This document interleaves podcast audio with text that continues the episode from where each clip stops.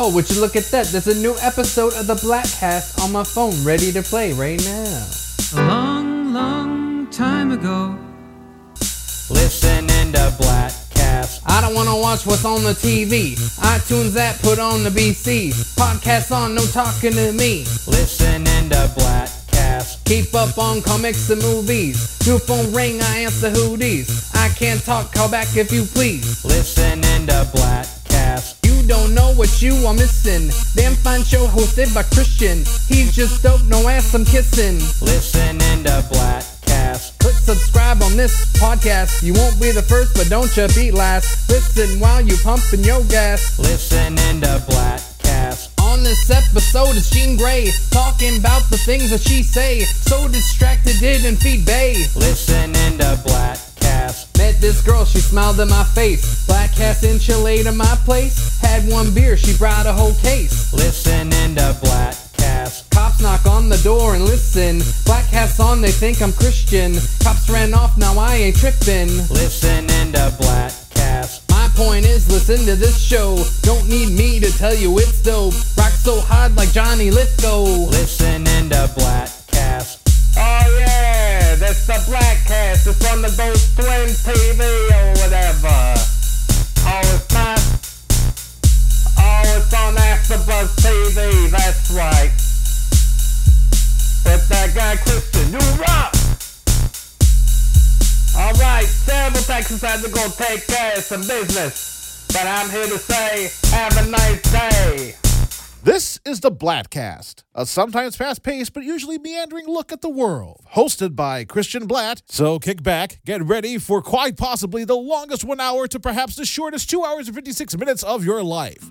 And now, here's Christian Bladt. Welcome to the Bladtcast, and it's a thrill and an honor to start off the show today talking with musician Don McLean, whom is credited with everybody's favorite eight and a half minute number one single, American Pie, and of course, so many other great songs. Uh, thanks so much for taking the time to talk to me today, Don. I really appreciate it. I'm uh, happy to be here. Nice to talk to you.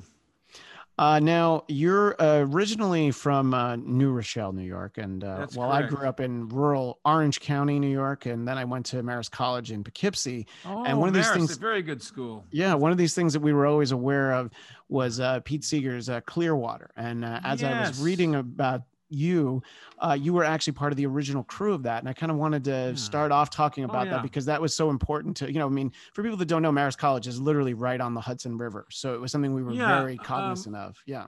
Well, Marist is a uh, the Marist brothers. I guess they're an order of teaching order. I don't know if they're still around, but that's the why they call it that. And they still have very important polls. I notice for political um, candidates. The the Marist poll is uh, quoted. Iona College is where I went to school, and that was similar to Marist. Uh, it was Irish Christian Brothers uh, taught there and you know i was a um, um, a middle class white boy from um, a middle class white suburb um, of New Rochelle. Actually, it was Larchmont Woods, which was a, a very nice area, and it had a lot of woods around, like 60 acres of woods. And that's what got me started loving loving the woods and loving nature. And from that point on, I never really wanted to live uh, in the city and didn't want to work in the city. It changed my whole life, basically. I always had property, and now I have 175 acres in Maine, um, where I would get away from people and be be in the forest with nature. And this is an interesting thing because in getting to know Pete Seeger, he was the same way. He uh, had a writer that he loved uh, as a young man, a kid really, who wrote about being outdoors and surviving. And there are pictures of Pete with a loincloth and a a bow and arrow. That really was him. and that was me too. I would wear a, you know, like Tarzan clothes and be in the woods with my bow and arrow. So we had that in common. And uh, I loved him and I loved the way he thought.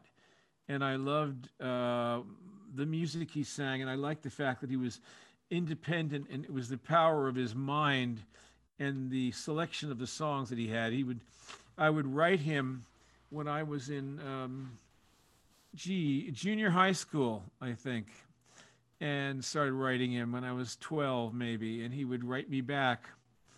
Uh, it would take him a year, but he was be- very busy. But he always he always answered all his letters, and one thing he said to me was that you never want to have a, a set list, you know. Um, you want to have idiomatic mastery so that nothing throws you. You know what to do all the time because you have so many different ways that you can go. And I remember that there was a tour he did with Arlo Guthrie of some big places, maybe in the 70s. And Arlo had this set list and he would do the same songs every night. And finally Pete went nuts. You know, he said, like, take that off your guitar. I don't I don't like that. You know, he really usually go he didn't usually criticize anybody and he certainly liked Arlo, but he said he didn't like that. So it was let's get out there and sing and see what happens next, you know. So that's my approach, and uh, I learned a lot from him. But anyway, one day, living in this very white upper class place and going to college, um, I saw a little advertisement for a Seeger on the Hudson singing for the Hudson River Sloop. This was about 1966. I was a sophomore in college. So I got in my car and I drove up there and I went to a place on Route 9D uh, called the Osborn Castle. And there was this replica of a boat that had been made by a bunch of um, volunteers out of plywood and a stage and maybe a hundred people. And there he, he was singing about, you know, the river and this and that. And I met him and started to get involved directly with him and the Hudson River Sloop in 1966.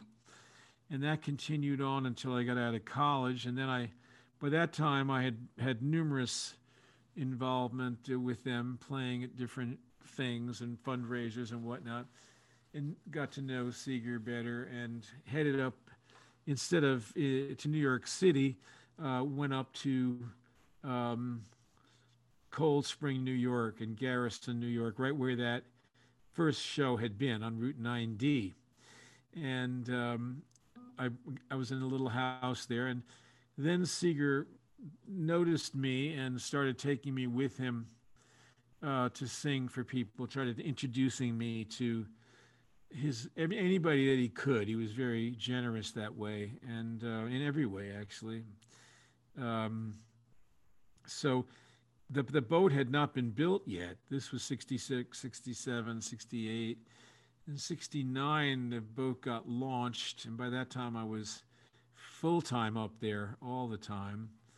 And he asked me if I would come and sing with some other guys. And he had this little group called the Sloop Singers. And so I was part of that and uh, took us around everywhere. That was what he was was taking around a little group of singers. It was like a floating folk festival, you know, because yeah. each one would sing a song or or we'd sing together. And we worked out things as we went along. We had sea shanties and so on.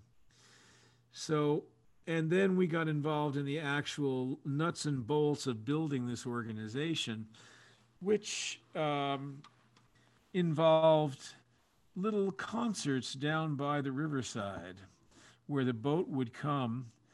Uh, now that it was launched, it would pull up at some place where nobody ever had been before.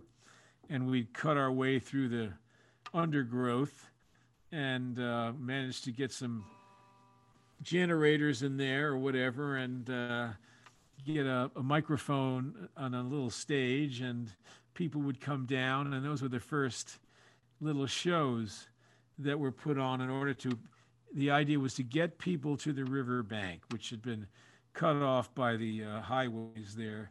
And that was a main thing that pete was interested in is getting people to love the river and experience the river. And again this love of nature which i shared with him. So this was terrific time for me in my life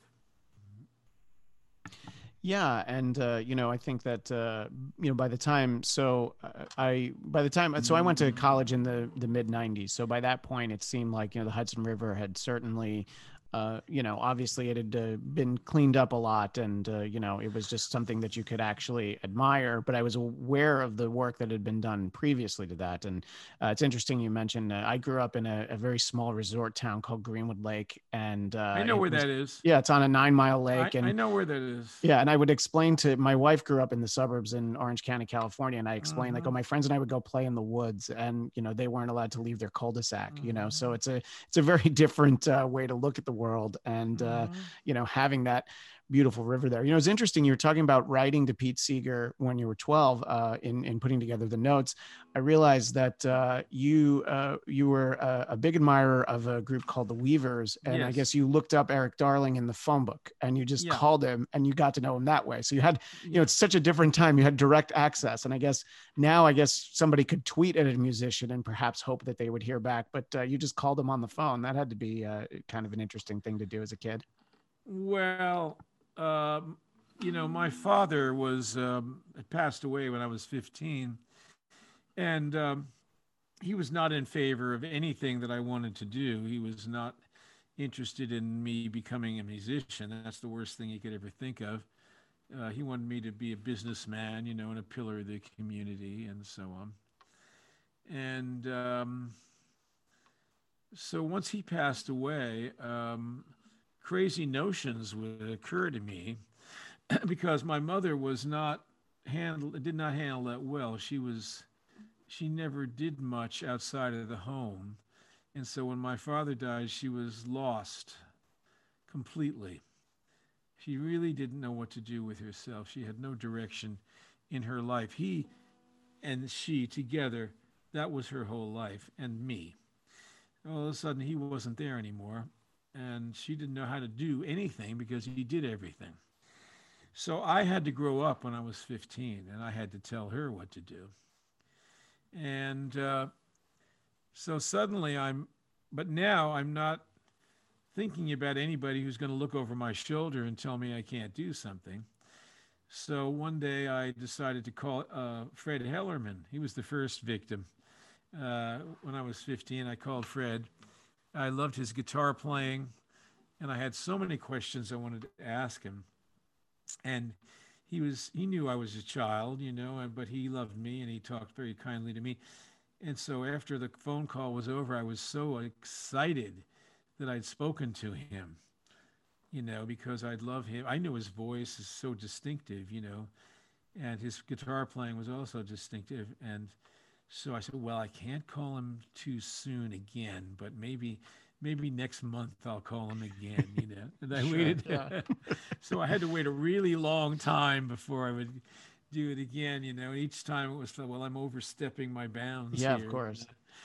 Uh, but he knew so much. He understood, and uh, we became real friends. And um, this then the next happened with Eric Darling. I did the same with him and Eric was even better because he was w- really cool. He said, "Why don't you?" Now I was about 16, 16, maybe pushing 17. I was pretty good singer and guitar player at that point. And he said to me, "Why don't you come in and we'll play guitar?"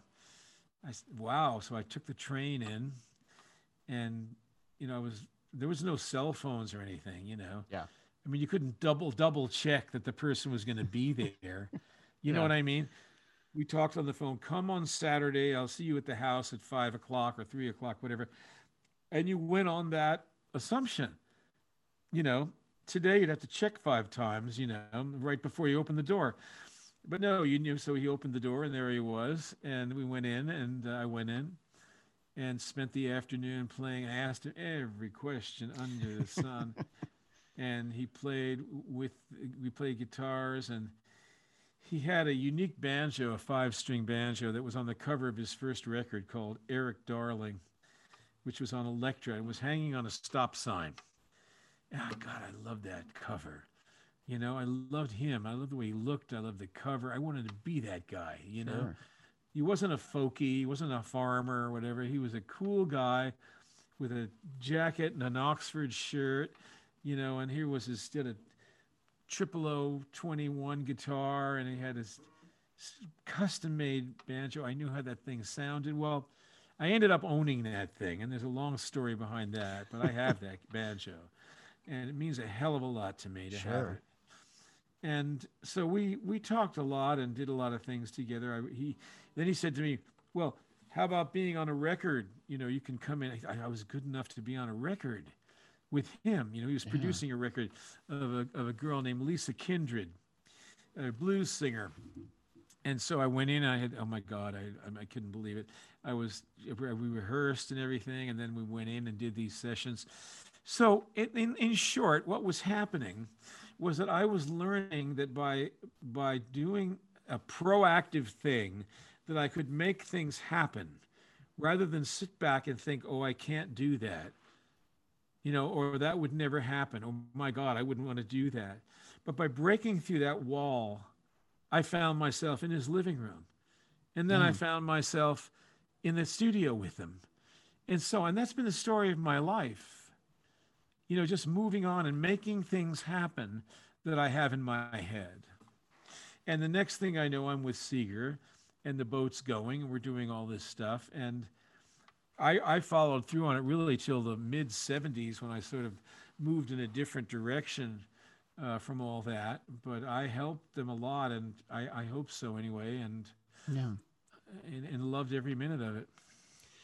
Yeah, you know, uh, and another thing that uh, I was seeing, sort of, you know, about your formative years, is that uh, uh, when when I was a kid, I also grew up with fairly severe asthma, and I'd miss a week or two of school. And I thought it was interesting to read about how you're you would take singing lessons and and also do a lot of swimming, but Well, the that's- singing lessons would actually help you kind of overcome it by holding out long notes. And I was kind of interested in that technique. Well, that's a great question, and thank you for asking that. My poor family, I lived in a tiny house in Larchmont Woods, and it was windows were always closed. And my mother, father, sister, and grandmother, five of us, they all smoked all the time. That gave me the asthma. So they were basically killing me and killing themselves. And the doctor smoked.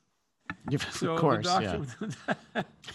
the doctor would never come and say, "Look," and sit the four of them down and say, "Look, if you want Donnie to be healthy, you're going to have to quit smoking in the house." Yeah. And Yeah. that's all I got to tell you. No, instead they took my dog away. You know, they did everything that you know could kill a kid, Yeah. but they they didn't realize the, the the awful effects to this, and especially on me. Yeah, sure. So I would lose. I wouldn't lose two weeks. I'd lose a month. I'd lose Oh, six wow. weeks. I'd get I'd get pneumonia Yeah. and this would happen several times a year uh, in the spring and in the fall and any time in the winter you know how that cold weather can trigger Yeah. something. And there's a lot of things like that. So um, and then i grew out of it. The, the way you grow out of it is sometimes you grow out of it and sometimes you don't. If you you're if it's bronchial asthma your bronchial tubes probably are, are twitchy and too small and what happens is when you mature, they grow bigger and then they can handle it better and they don't shut everything down. But I remember, so therefore, from the time I was 15 or so on, I never had a debilitating, a debilitating attack, but I still have a problem. Today, I, I, I still get uh, tweaks in the air out here in California. There's, there's a lot of particulate matter, which and a lot of sulfide coming from the Salton Sea. Sometimes it'll bother me, and I, I have to do something. But what I want to say to you is that it was the combination of coming into um, young adulthood and breathing better, and at the same time, uh, learning about singing and and and that you know, and and the the, the uh, working with the swimming team the brutal workouts in the sound in the summertime for about five years and the, the coach of orienta which won a lot of state champions uh, county championships was the coach of west point. So he was used to dealing with the finest young american men and athletes. He busted my ass every summer. I did these these unbelievable uh, workouts and I got healthier and healthier, you know, and stronger and stronger. And um, that led into the singing. So now I realize the difference in my life because of the workout. And it's partly my father's doing, who wanted me to get into some sort of an athletic program, you know, because he realized this that I had this problem, and uh, he couldn't even afford it, but he did it. And um, so I can't emphasize breathing enough. You know, it's a, a, wonderful thing. Even though I'm out here, I'll take 10 deep breaths where I take it in as far as I can and exhale as far as I can. And it will make you feel better if you do that every day. 10 deep breaths outside in the fresh air. It will change everything. No, like that's uh, that's some great advice, and uh, you know, unfortunately, both of my kids are five and three, and you know, they have some of the early signs of it. So uh, I think that's uh, something that uh, I can try and uh, get them to do. So well, thank you. Stay away from smoking, of course, yes. and and get them to run a little bit, get them to use it. But you know, they're going to have. Um, there's a lot of factors, you know, and it's all different. I, I, this is my particular situation, but sure, still, as an old man, you know, I breathe every day. I go out there and I feel much better, and I've always done that. And the reason I did that is that when I was swimming, there was a German guy, the father of a friend of mine, and he would swim underwater 25 yards. And I tried it; I could only get halfway. And he said, Well, you take 10 deep breaths every day and come back in a week and you'll do it. And by God, he was right. He was right. Well, um, look, I could uh, talk about uh, all this stuff for a while, but sure. I know that uh, you have a mm-hmm. busy day and, uh, yeah. you know, you're talking to a lot of people. But I Those wanted to. Questions, though. A very good question. Thank you. Uh, I uh, this, this is all the stuff that I was interested in when I was reading about you. Mm-hmm. obviously, I want to talk about uh, American Pie. And sure. usually, when I talk to a musician who has, you know, not that you don't have tremendous success, but it is, of course, the song that you're most identified with. Yes. Is there a point in your career where you see it as, yes, this opened a lot of doors, but it is a little bit more of a mixed blessing where you're like, oh, I don't know. I wish, I wish that it wasn't like Don McLean, you know, the American Pie guy and uh, you know like i said plenty of other successes i've talked to some musicians and there's a lot of different ways to do it and did you ever think like well what if i play american pie first in a concert and then the people who just came for it then then i don't have to worry about them you know hanging around no. and and yelling it out you know i don't i don't see any of that that way um, right. i know i probably should but um, i was a millionaire in 1971 and that allowed me to do so much for my mother and for the family I had then and for myself. And it's continued on. I have been, you know, fabulously successful all around the world with albums that have, I, every album I ever put out was gold or platinum in Australia. Uh, best ofs were number one in Europe and England and many gold albums over there. Less of that kind of massive success in the United States, but I had a world success that was amazing and still have it. And so, you know, that's the hand I was dealt.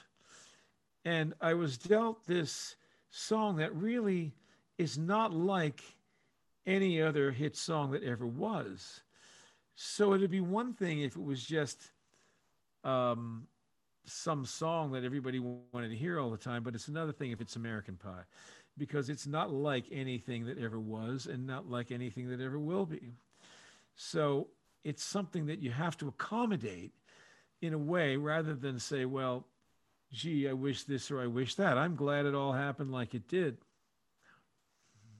Sure. Yeah. No. No. And that that absolutely makes sense. And uh, you know, it's it's funny because you're talking about Arlo Guthrie before, and you have to figure when he's putting together that set list every night, it's like, well, I have to keep you know what 25 minutes for Alice's restaurant. You know, so well, to have to have eight and a half I mean, minutes for American Pie at least has a little bit more I'm, flexibility. Well, but even even even that, can the Rolling Stones, one of the biggest groups ever, get through a show without satisfaction?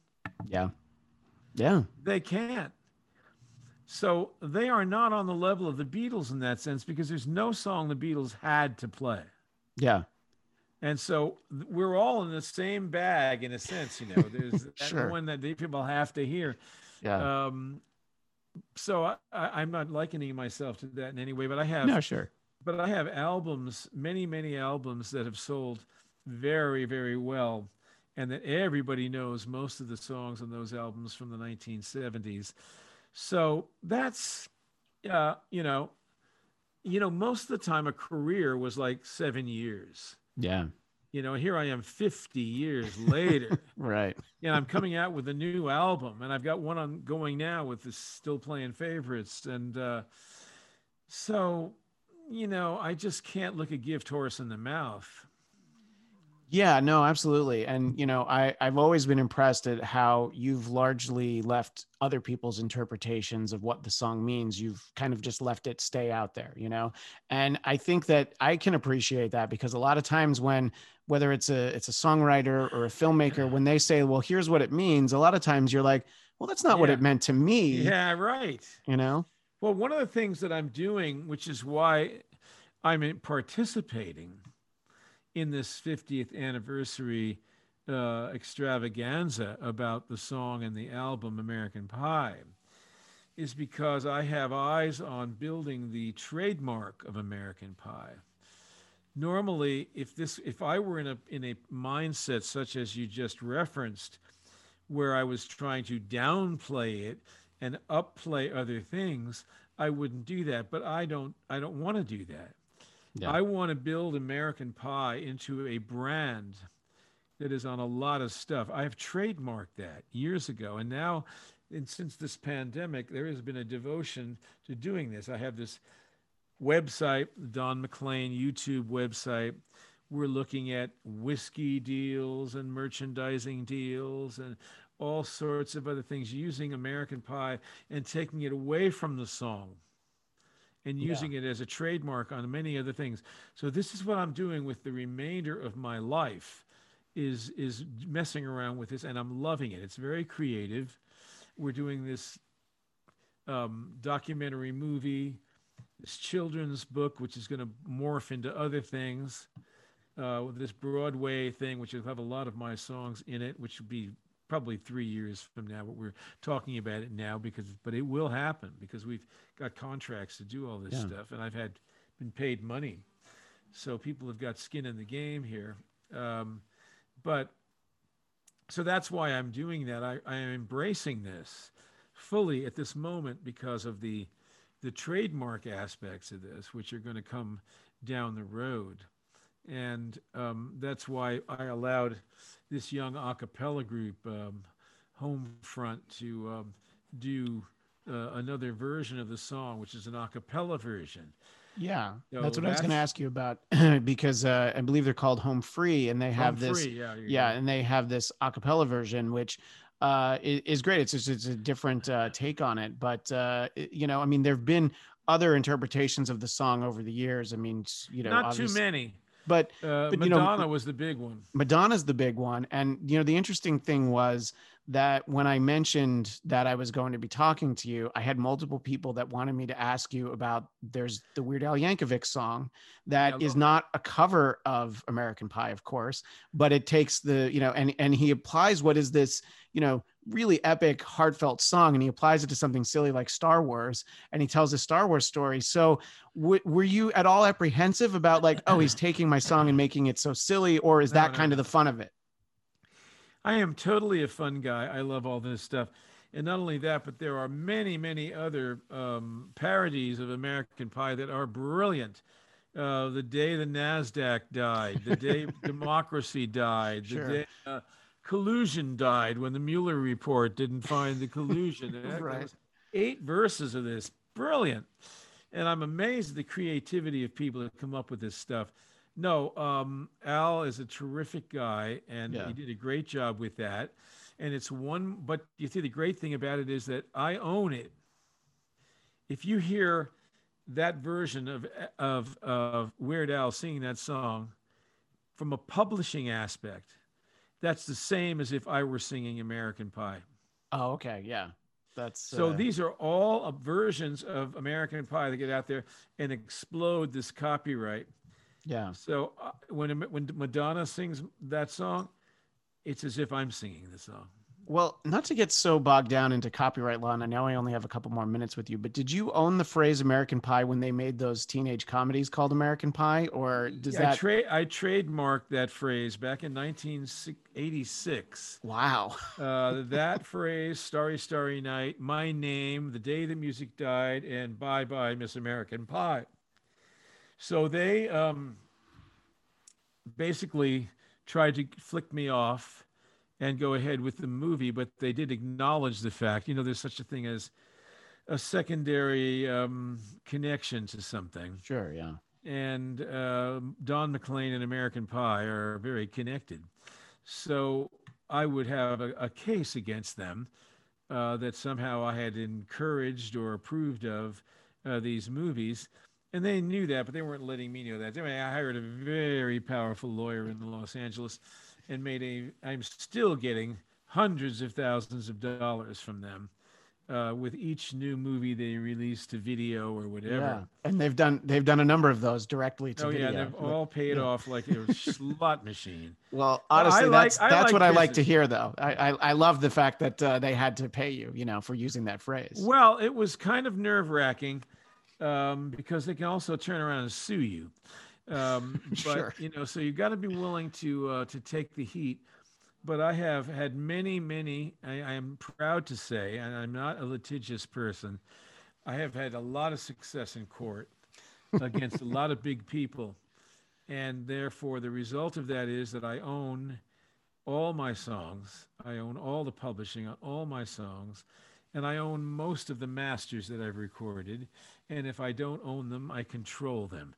For example, nobody can do anything with the American Pie master unless I say they can. Which Even is, though- uh, which, you know, so many musicians don't have that luxury. You'll hear about, you know, so many bands will actually re record their best known songs because they don't have those masters. And, you know, they'll, they'll try and sell the re records to like commercials and stuff. No, no, no, don't buy the original version, buy this one. So uh, you right, know, and look, and right. I, I think that I don't know how many of your contemporaries in the early 70s had this good business sense, but from the way that you hear these stories, you know, now most of them didn't. So, uh, well, I was managed by somebody who was trying to lead me in the wrong direction a lot of the time. But I did go to school for finance and for business, and I can read a contract. Sure. And I got a degree in this. I have a BBA degree. And so I can read stuff. I know what's going on. You know what's amazing is like people out there would be really amazed to know that the Beatles were on a 3% deal with EMI Records. EMI Records made 97% of the money. Wow. They made 3%. That was the industry standard yeah. in the UK. You imagine those cheap Brits, you know, taking advantage of every act they had. 3%. I'm on a still on a 10% with uh, United Artists and Capitol and all that. but in, on albums, you know, well, I own the albums. Sure. It'll be 20, 25% now, you know. But the uh, you tell Paul McCartney, I mean, I guess they renegotiated uh, something, but it's they really have you and the publishing and the thing about it is the old record business was wonderful for them because oh, for the them, artists yeah. would the artist would pay would pay to make the the, the, the record. So he they'd front you uh, 50 grand to make your album. You'd make the album, they'd own the album, and you would have to pay the 50 grand back to them at a rate of 3%. All right. And then right. then you'd get paid your artist royalty, but they'd still own the record. Yeah, of course. You weren't buying the record back you were just getting square with them yeah. so that they would give you a royalty payment from that point forward. So it's unbelievable. Yeah. Well, it's fascinating. And, yeah. uh, you know, because, you know, as weird as it was when Prince changed his name to a symbol, when uh-huh. years later they explained that they did that because he hated his contract so much and he didn't want to put himself out as Prince, you're like, oh, actually, it's brilliant. It seemed obnoxious and weird, but you're like, no, no, no. He just wanted, to, he just wanted to have some of his money. Well, uh, I mean, it shows you how much people go through. I mean, look at John Fogerty, look at um, uh, Bob Dylan, who was yeah. in court for years with his manager, uh, and the, the, the, the, the trouble that they can put you through. Um, you know, I had this manager, he sued me, I kicked his ass. You know, in, in two years, he was out and I've never uh, had anybody suing me or messing with me or sending me these kinds of. It, it messes you up, you know. Yeah, I love that. Um, Don, do you have another uh, interview that you're you need to get to right now, or do you have a couple more minutes? I don't want to keep you any longer. I, Yeah, I have a couple more minutes. Okay, great. So um, I do want to I want to circle back to uh, uh, American Pie because Sure. obviously there's the aspect of it that isn't really up for interpretation. You know, the day the music died, obviously Correct. being the day that's coming up a couple days from Mhm. today when you and I are talking. You know, this really this I don't know. I mean, it, it's obviously it's before even you know the Kennedy assassination, so it's this huge tragedy that uh, you know somebody like me looks back on, but to think about how you know that happened it was february 3rd 1959 and you know today's february 1st that we're talking. Uh, buddy holly was only 22 richie valens was 17 and you know big bopper's 28 and the pilot his name was roger peterson you know he doesn't usually get mentioned but so these four people who died and it's such a sad thing. Is it do you sit down and think like oh i want to write a song about that or are you writing a bigger song where you're like well i, I feel like this lends itself to this narrative that i'm telling or does Well, let me- is is that me- day the the starting point Let me just put you um, in the proper context. sure Um, John Goldrosen wrote a book called The Buddy Holly Story. Before American Pie, you could not get that book published. Nobody cared about Buddy Holly. oh i see okay After that song came out, he published the book and wrote me a letter and said, I wanted you to know, uh, Don, and it's published in the book about me called uh, Killing Us Softly with His Songs by Alan Howard. I wanted you to know that you, had you not put out American Pie, no one would ever have put this book out. And he let me know that because he had a struggle trying to get that out. And it was an, finally a publisher put it out. yeah So that book then formed the basis for the Buddy Holly story, the movie. And Gary Busey and the producer of the Buddy Holly story came to my dressing room when the movie was was hot. And they came in and shook hands and sat down and they didn't beat around the bush. Gary said to me, Don, we came here to tell you that this movie would never have been made if it hadn't been for American Pie.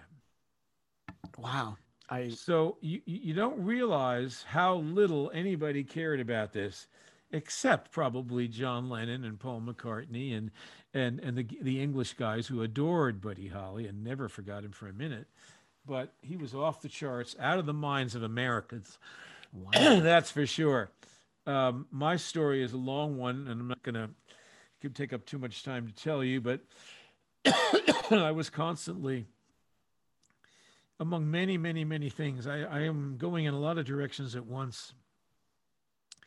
I always remembered that and always thought about it and um, always felt bad physically, you know, emotionally about it because you spent so much time looking at those album covers that, you know, the, the Buddy Holly story with the black glasses and that look on his face, frozen, you know, and hearing these beautiful songs and then the crickets, you know, the chirping crickets, the five of them, you know, looking into the sun with their guitars and hearing those guitars on the record. And this was the power of vinyl records when there was no other, no other alternative. We weren't confused with 500 TV stations and 500 radio stations, and all kinds of dreck and bloviating bullshit.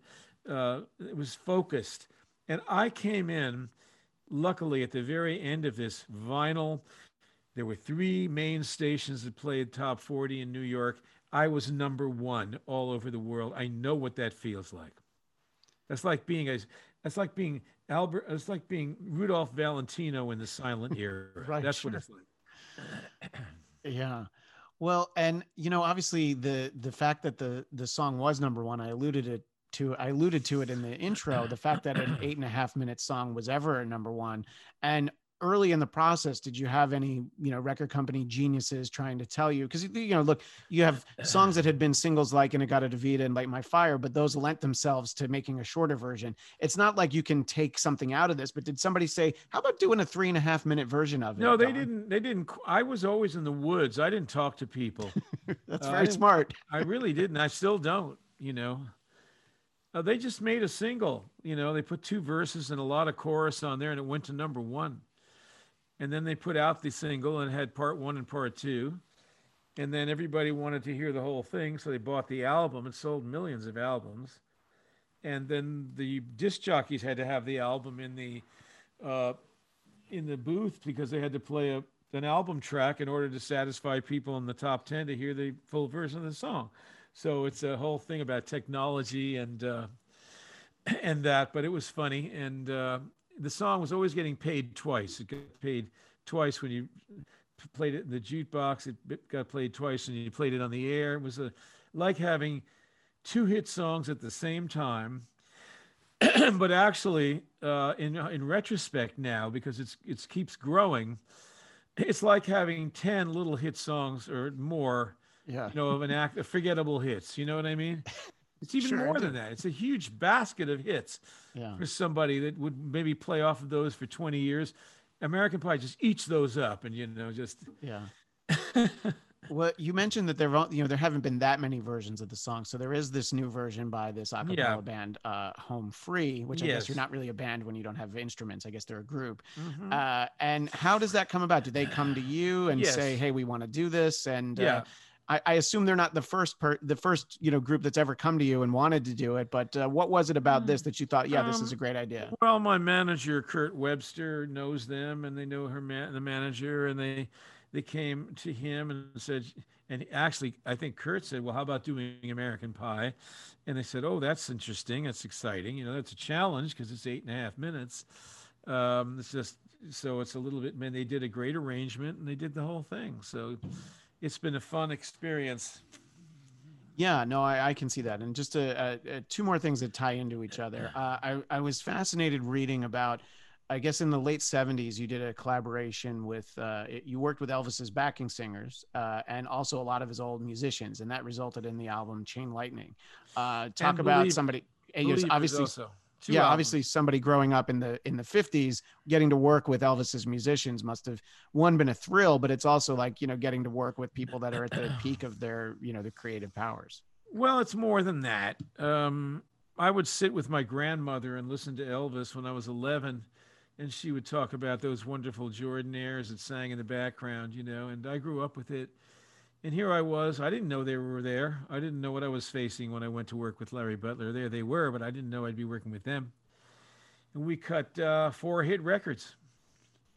You know, we had we Yeah. had since I don't have you. We had um, Cha- crying. We had castles in the air, and we had um, one other one, maybe three hit records. Yeah. Well, and of course, the interesting thing about your arrangement of "Since I Can't Have You" is the one that inspired the Guns N' Roses version. You know, which is you know. I didn't know that. I didn't know that. Oh yeah, yeah. That it, it's it, it's very similar. It's more similar to yours. You know. well, uh, since yeah, I don't have you is the best record I ever made.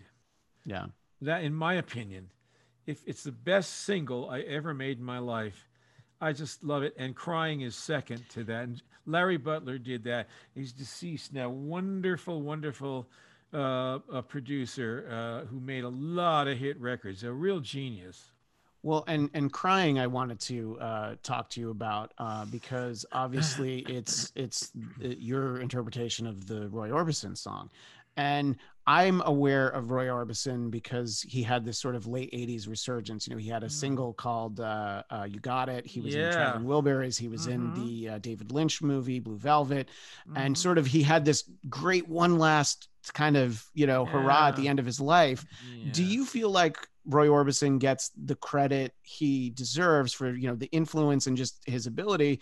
Because let's be honest, he didn't look like Elvis Presley, you know, so uh, he he he didn't have that level of success. So I do wonder if he didn't get the credit that maybe he deserved. Well, Roy Orbison's music um, is always going to be on a, from another planet, and even his name, it sounds like orbit. You know, It, it absolutely he's- does. He Yeah. always looked like he came from another planet. yeah. You know, Elvis was a country boy. Roy was, yeah, know. Roy was like a, from another planet, and um, crying. You know, his version was almost like a rumba. You know, it Yeah. was I was all right, dum dum dum for a while, dum dum dum, kind of happy, sad. You know. But I made it. I was all right. mm. I had this vision in my head of how I wanted to do this because I'm an interpreter of the American songbook.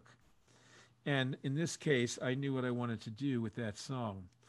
When we, I knew him, I met him several times. My impression of him was that he was a one of these deep American geniuses who was also very funny, but he never talked on stage, never spoke. But he was wonderful, very funny. And so um, I don't think Eddie Cochran's gotten the, the, respect he deserves. Sure. You know, way more than Roy. Roy had a, a, a front and center career, but he did, he dipped a lot in the 60s, late 60s and 70s. He was very sick. He, he had open heart surgery when he was in his 40s.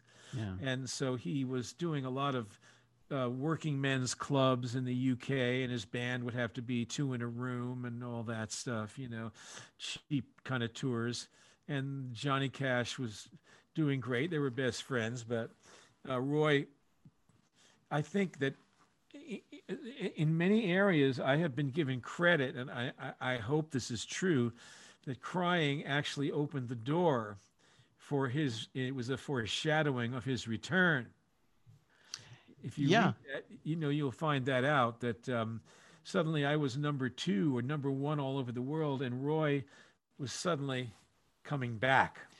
Yeah, and, and after you know your version of crying comes out, I don't know, it's within a, a year or a couple of years. There's the Van Halen version of Pretty Woman, you know. So it's uh, it, so Roy, it, Roy is as as important to my history as Buddy Holly is. Really, we're connected in that way because I they came with my musical journey of some sort. I don't know what I'm doing. Yeah, I have no plans. I, I never planned anything. I, I just go with my instincts and stuff happens. And that's been the story of my life. There's never been a plan. I don't have a Jon Landau or a Columbia Records or some mastermind, you know, who's, I don't have that. No, but what you do have is your publishing and your masters. So that's better than having a lot of that. That's right. And uh, I have and I have four homes on two coasts. So hey, you can't you can't go wrong there. I'm going to squeeze in one last thing because I love the story about how uh, you know obviously you've you your music inspired uh, plenty of people. I love the story though of how your song "Empty Chairs" inspired what ultimately became the Roberta Flack song "Killing Me Softly," mm-hmm. and uh, I guess it was just as simple as I guess the the person who wrote the words to it. Her name was Lori Liebman. I think I have her name right. Lieberman. Lieberman. Mm-hmm. And so she saw you uh, perform, and I saw you. I saw a clip where you're explaining it. You're talking about playing at the Troubadour here in Los Angeles, and what a terrible place it was to yeah, play. awful, awful. It's it's awful. not much better now. I, I haven't. Awful. I, but you can get really close to the stage, which might not yeah. be great for the performer, but it's yeah, great really for the music close. fan really close. Uh, no, it was a, it was a happening place back in those days. You know, sure. there'd be all sorts of uh, heavy duty English drunk actors out in the front, like Richard Harris. You know, and uh, always, you know, they're always too good for America. You know, yeah. And they come here and say, "Well, as Hamlet would say, nothing all." You know, they're drinking. Wow. And, you know, well, they are. Look, he drank so much, we all knew why he left the cake out in the rain. You know. I don't get that one. When he, why he left what? That's all right. All right. I thought uh, it seemed funny in my head. yeah. Okay. Well, anyway, I remember all those days, everybody coming in, doing sets, blah, blah, blah. It was a happening place. And um, I hated it. I was stuck there with a contract. I had to play there for several years, twice a year. And, um, but to my credit, I always gave my all. And uh, that one day she was there, loved the song, Empty Chairs, and went and wrote this poem but her singers her songwriter managers there's a conflict right there yeah. of of, of charles fox and norman and gimbel uh, norman gimbel and charles fox were her managers and her songwriters for a project right? And they he norman gimbel took her diary and never returned it and then went and wrote some songs but used all sorts of phrases and things from oh. her diary and never gave her any credit and then split from her and sued her. Wow. And 20 years later, 30 years later, 40, I don't know how many years, he comes after me and tells me, How come you're pretending that you know you're involved in my song Killing Me Softly? So I'm, I'm thinking this guy's off his medication, you know, Yeah. because you got to be 90. So I call up my man in England, who's the keeper of my my records, and I say, "Isn't there a news story where Lieberman, Gimbel, and Fox are all in the same room and talking about how the song was created, and they and that's and that is the story that is the real story. And my man produces this Patricia O'Haire story from the Daily News, and sure enough, there they all are. So we sent that from my lawyer back to his lawyer, Wow. and basically said, "Get lost." Okay, a Oh. mean guy, and he also went after her, tried to bully her around, and he did bully her around. He took her ideas for the song. He sued her. He made her stay away from any kind of creativity for several years because of this lawsuit. And they were like, you know, having a thing. So I don't know. The guy, that's a, it's more to the story than meets the eye, but I've gotten the truth out there. No, yeah, I didn't realize obviously all the the the terrible parts for her. You know, I mean, Yeah. I, I I love the idea that she was inspired by Yeah. your performance, and you know, She's and the then it- nicest person you could ever meet. yeah, You should, and you should interview her sometime. I know I I I think I, I I'm very interested in talking to her. And the the clip that I found of you, you're she's in the audience and you're talking to her. I, I don't quite yeah. remember. Oh, yeah. That's at some weird gig I did in Los Angeles for some um, cult leader who's actually some kind of. Oh, that's another story. I can't even. right That's that, that sounds like another story. But you know Oh, what? It- it- that's the thing about Los Angeles. It's hard to tell who who's the cult leader and who's just the celebrity. And You who's know. the cult? You know? yeah. Well, Don, uh, I could talk to you for another hour, but uh, I don't want to take up your whole day. And I really appreciate you taking the time. Very if people want to keep track of everything that's going on, uh, obviously not a lot of live gigs uh, in 2020, but uh, hopefully uh, you can get back out there soon. Just go to donmclean.com. I suppose that's the one-stop shop for everything. Yeah, YouTube, you Don McLean YouTube will take you right to my channel too. Great. Well, uh, Mhm. I, I really appreciate it. Uh, it was uh, wonderful to just get to chat with you. And uh, well, really good questions, and glad you went to Marist. You turned out to be a good boy, Well- with a good mind, and I like that. you know there's there's not a lot of uh uh, of of uh, people who went to Marist uh, who you know unfortunately we have a, a very short list of uh, uh distinguished alumni uh Rick Smits the basketball player and uh Bill O'Reilly went to uh, Marist College so you know Bill it- it- O'Reilly. well, Bill O'Reilly's smart. It's a great school, though. It's a great Yeah. school. John Platania, my guitarist, went there. oh great Yep, he Well- played with Van Morrison. He's got his degree also in English. Very bright man. well great well thank you so much Don I really appreciate it All right, bye bye. all right bye Well, you know what? That was really a lot of fun. That was a great conversation with the great Don McLean, and uh, it was so much fun to talk to him. Uh, It's one of my favorite interviews I've ever done, only partially because he said I asked him really good questions uh, multiple times. Look, there's interviews that uh, I've been uh, super prepared for and uh, kind of known where they were going to go, and uh, people I've just been thrilled to talk to but uh, this was one I did some research ahead of time and uh, was pleasantly surprised by some of the information that was shared and had a great conversation, which I try not to toot my horn too much here on the show, but I really feel like that was uh, the way that I personally like interviews to go, where it's just really a conversation. And I really hope that each and every one of you listening to this version of it enjoyed it. There is a video version of it on the Bladtcast YouTube page, as there is for so many of our conversations that you hear the audio here on the Bladtcast. Just go to B L A D T C A S T on YouTube and like the Bladtcast on Facebook.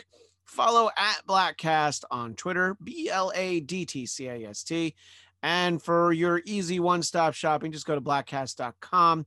I appreciate Don McLean for not just giving me his time, basically going into overtime for what ended up being 20 more minutes than what I had been told that I was going to get with him. So it was really fun. Really hope you liked it. Let us know what you think. You can write to me directly on Twitter at Christian DMZ. Uh, that is all the time we have for this week. We will leave you with a little of this great new home free version of American Pie.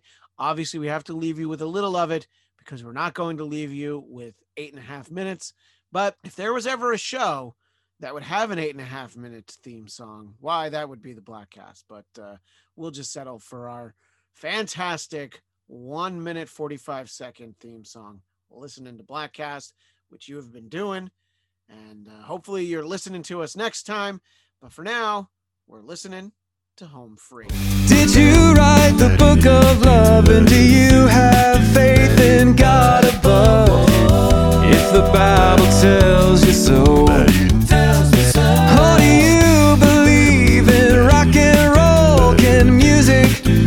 Save your mortal soul? And can you teach me how to dance real slow? Well, I know that you're in love with him, cause I saw you dancing in the gym. You both kicked off your shoes. Man,